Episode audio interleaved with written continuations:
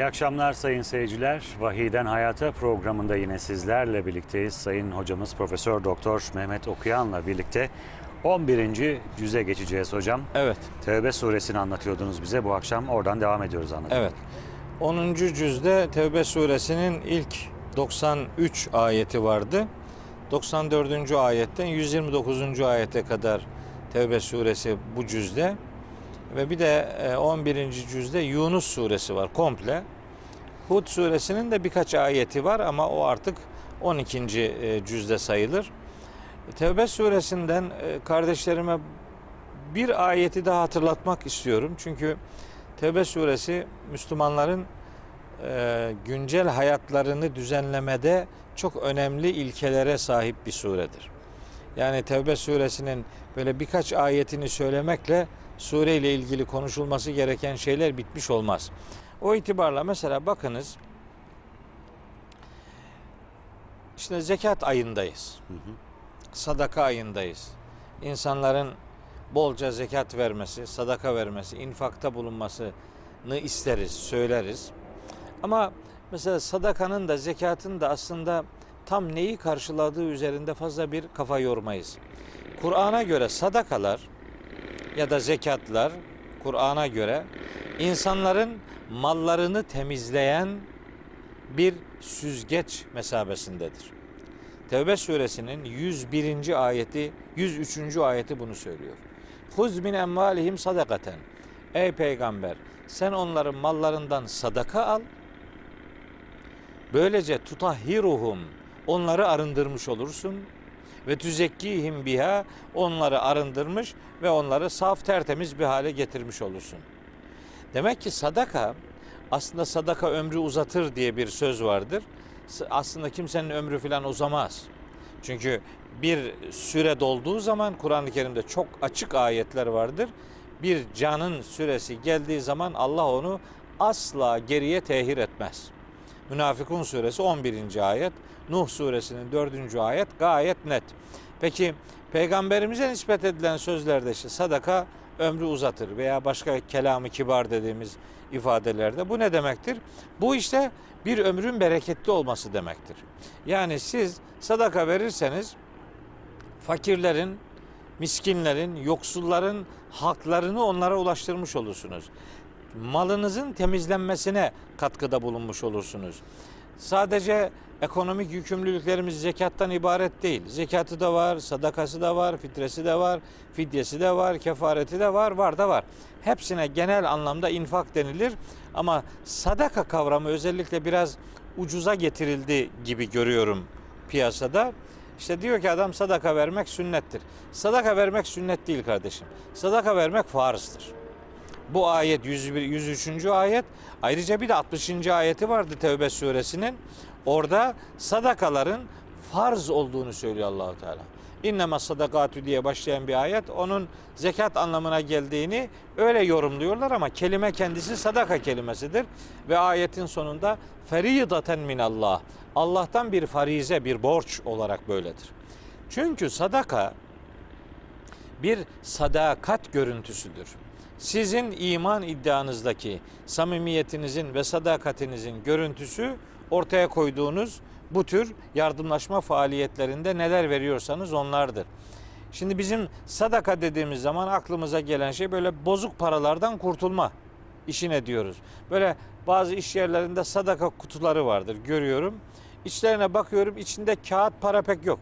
Nerede bir demir para varsa onları efendim e, oraya atıyor. Bu ne demek?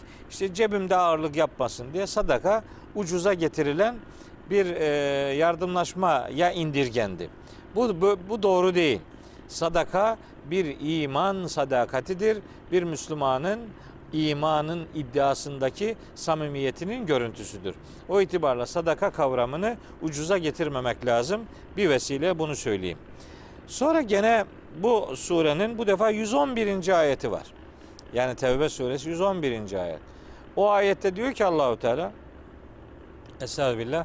İnna Allah eştara minel müminine enfusahum ve emvalahum bi enne lehumul cenne. Allah müminlerden nefisleri ve malları karşılığında cenneti satın almıştır. Ya da bunun şöyle bir anlamı da var. Allah nefisleri ve malları karşılığında cenneti müminlere satmıştır. Demek ki cennet bir bedelin karşılığı olarak elde edilebilecekmiş. Yani varlığınızla, canınızla, mesainizle, duygunuzla, aklınızla, fikrinizle, iradenizle bir fedakarlık yapmazsanız sizi öyle kimse kat getirip cennetin ortasına filan atmaz. İşte mesela diyorlar "Fe- sen efendim benim filanca falanca kötülükleri yaptığıma bakma. E benim kalbim çok temiz diyor. Kalbinin temiz olup olmadığı eylemlerinde görülür.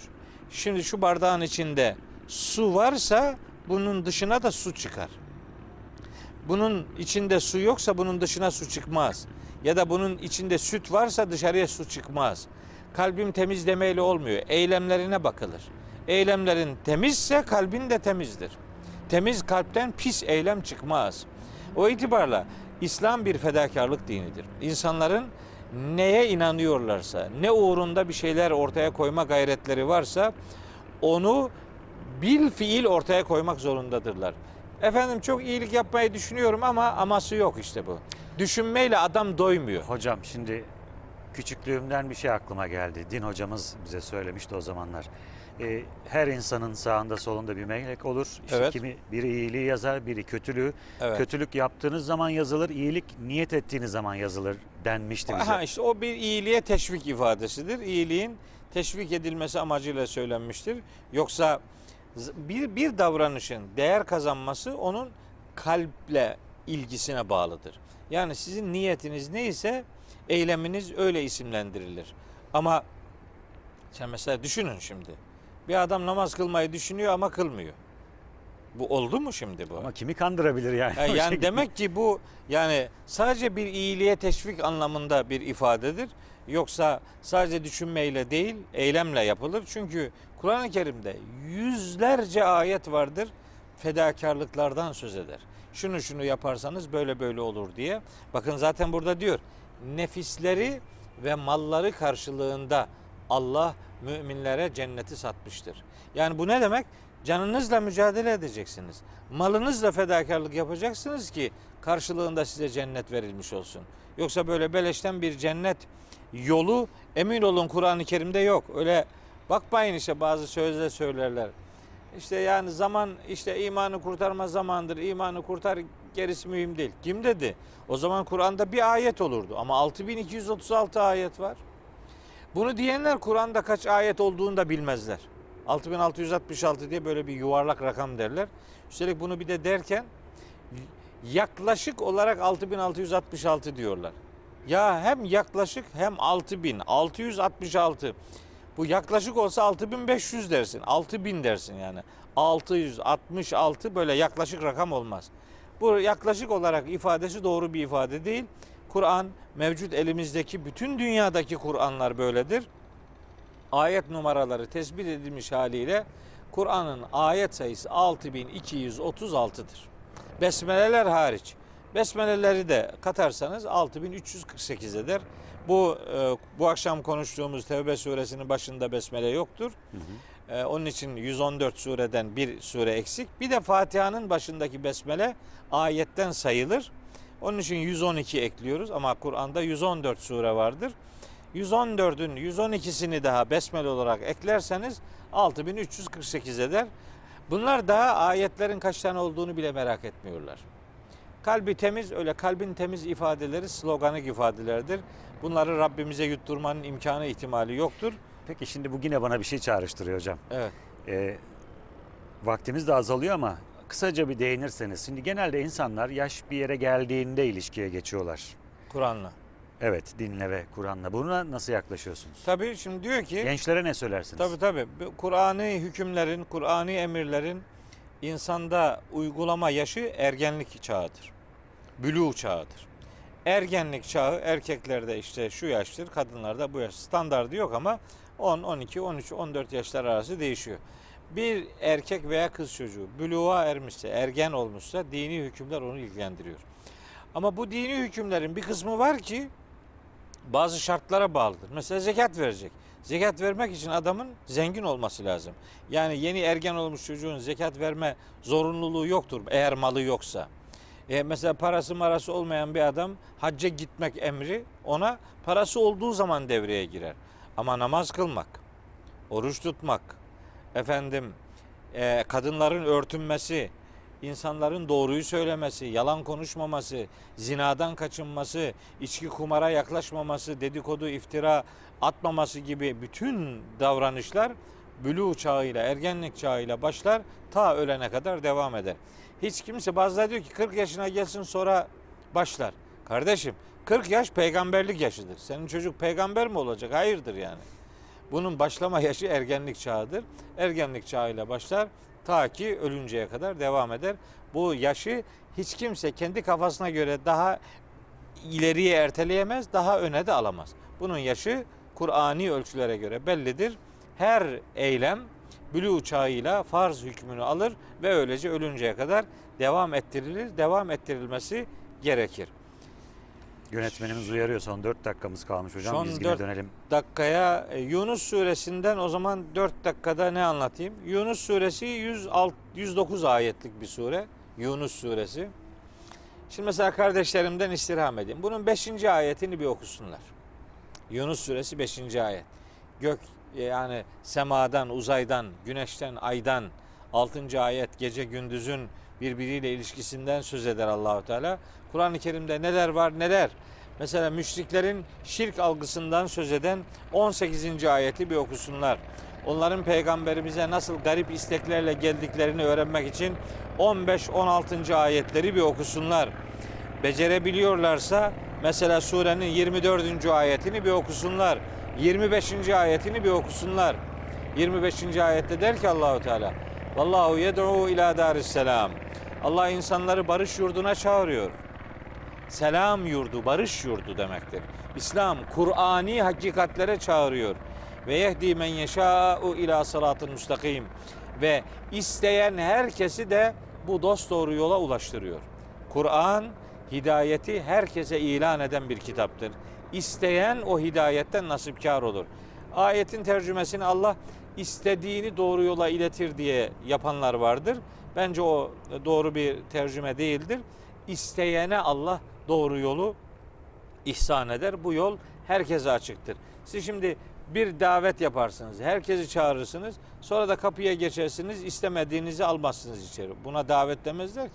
Tabii. O zaman şahsa özel çağrıdır o. Herkesi davet değildir. Allah Kur'an'ıyla herkesi davet ediyor ve isteyen herkesi bu dosdoğru yola ulaştıracağını söylüyor. Yunus suresinin 25. ayetinde. Ve Kur'an'da sadece Yunus suresinin 100. ayetinde geçen bir cümle var. Bir sadece burada geçiyor. Başka Nedir yerde hocam? yok. Önemine binaen onu da söyleyip toparlamış olayım. Yunus suresinin 100. ayetinde akılla alakalı bir ifade vardır. Allah der ki ve yec'alur ricse alellezine la yaqilun. Allah aklını çalıştırmayanların üzerine pislik yağdırır. Aklını çalıştırmayan adamı Allah adam diye kabul etmiyor. Onun için kültürümüzde şöyle bir ifade vardır. Men la akle lehu la dine lehu. Aklı olmayanın dini de yoktur. Şimdi mesela din anlatanlar şunu söylüyorlar rahatlıkla. Nasıl bunu söylüyorlar anlamıyorum. Din akıl işi değil. Ne işi peki? Din aklın ürünü değildir insan aklının. Ama bu din akıllı adamlara hitap etsin diye gelmiştir. Akılsız adamın dini olmaz. Bu dini hakikatler akılla anlaşılacak, akılla kabul edilecektir. Biz aklımızı kullanmaya mecburuz. Kullanılmayan aklı da Allah varsaymıyor zaten. Evet. Dolayısıyla aklını kullanmayan dini hakikatlerle arasına mesafe koyan demektir. Dolayısıyla böyle bu din akıl dini değil. Bal gibi akıl dinidir. Çünkü akılla anlaşılır bu. Ama bu din aklın idrak edemeyeceği boyutları yok mudur? Vardır tabi. Bu matematik değil. Bunun aklı aşan yönleri de vardır. Mesela melek kavramını kolayına anlayamayabilirsiniz. Mesela ahiret, gayba iman diye bir tarafı vardır bu dinin. Gayba iman, Allah'ın zatına insanlar iman ederler. Kıyamet gününe iman ederler, ahirete iman ederler. Cennete, cehenneme, hesaba iman edenler, mizana, teraziye iman edenler ederler. Bunlar imanın Yani gaybla alakalı boyutudur. Ama bunların Kur'an'daki sayısı böyle yüzlerle binlerle ifade edilmiyor. Kur'an'ın diğer hükümleri birebir akılla alg- algılanabilecek hükümlerdir ve dolayısıyla aklını kullanmamak din adına çok büyük bir kayıptır, büyük bir ziyandır. Hocam Biz bugün böyle noktalayalım. biz akılcı değil, akıllı insanlar olarak yaşamak durumundayız. Yunus suresinin 100. ayeti Müslümanların aklını kullanmalarını onlara ödev olarak veriyor. Aksi takdirde bir felaketin habercisi olacağını da beyan buyuruyor Yüce Allah. Çok teşekkür ederiz hocam bu Ben akşamda. teşekkür ederim. Vahiden Hayata bu akşamlık bu kadar sayın seyirciler. Yarın akşam yeni bir suremizde yeni konularla karşınızdayız.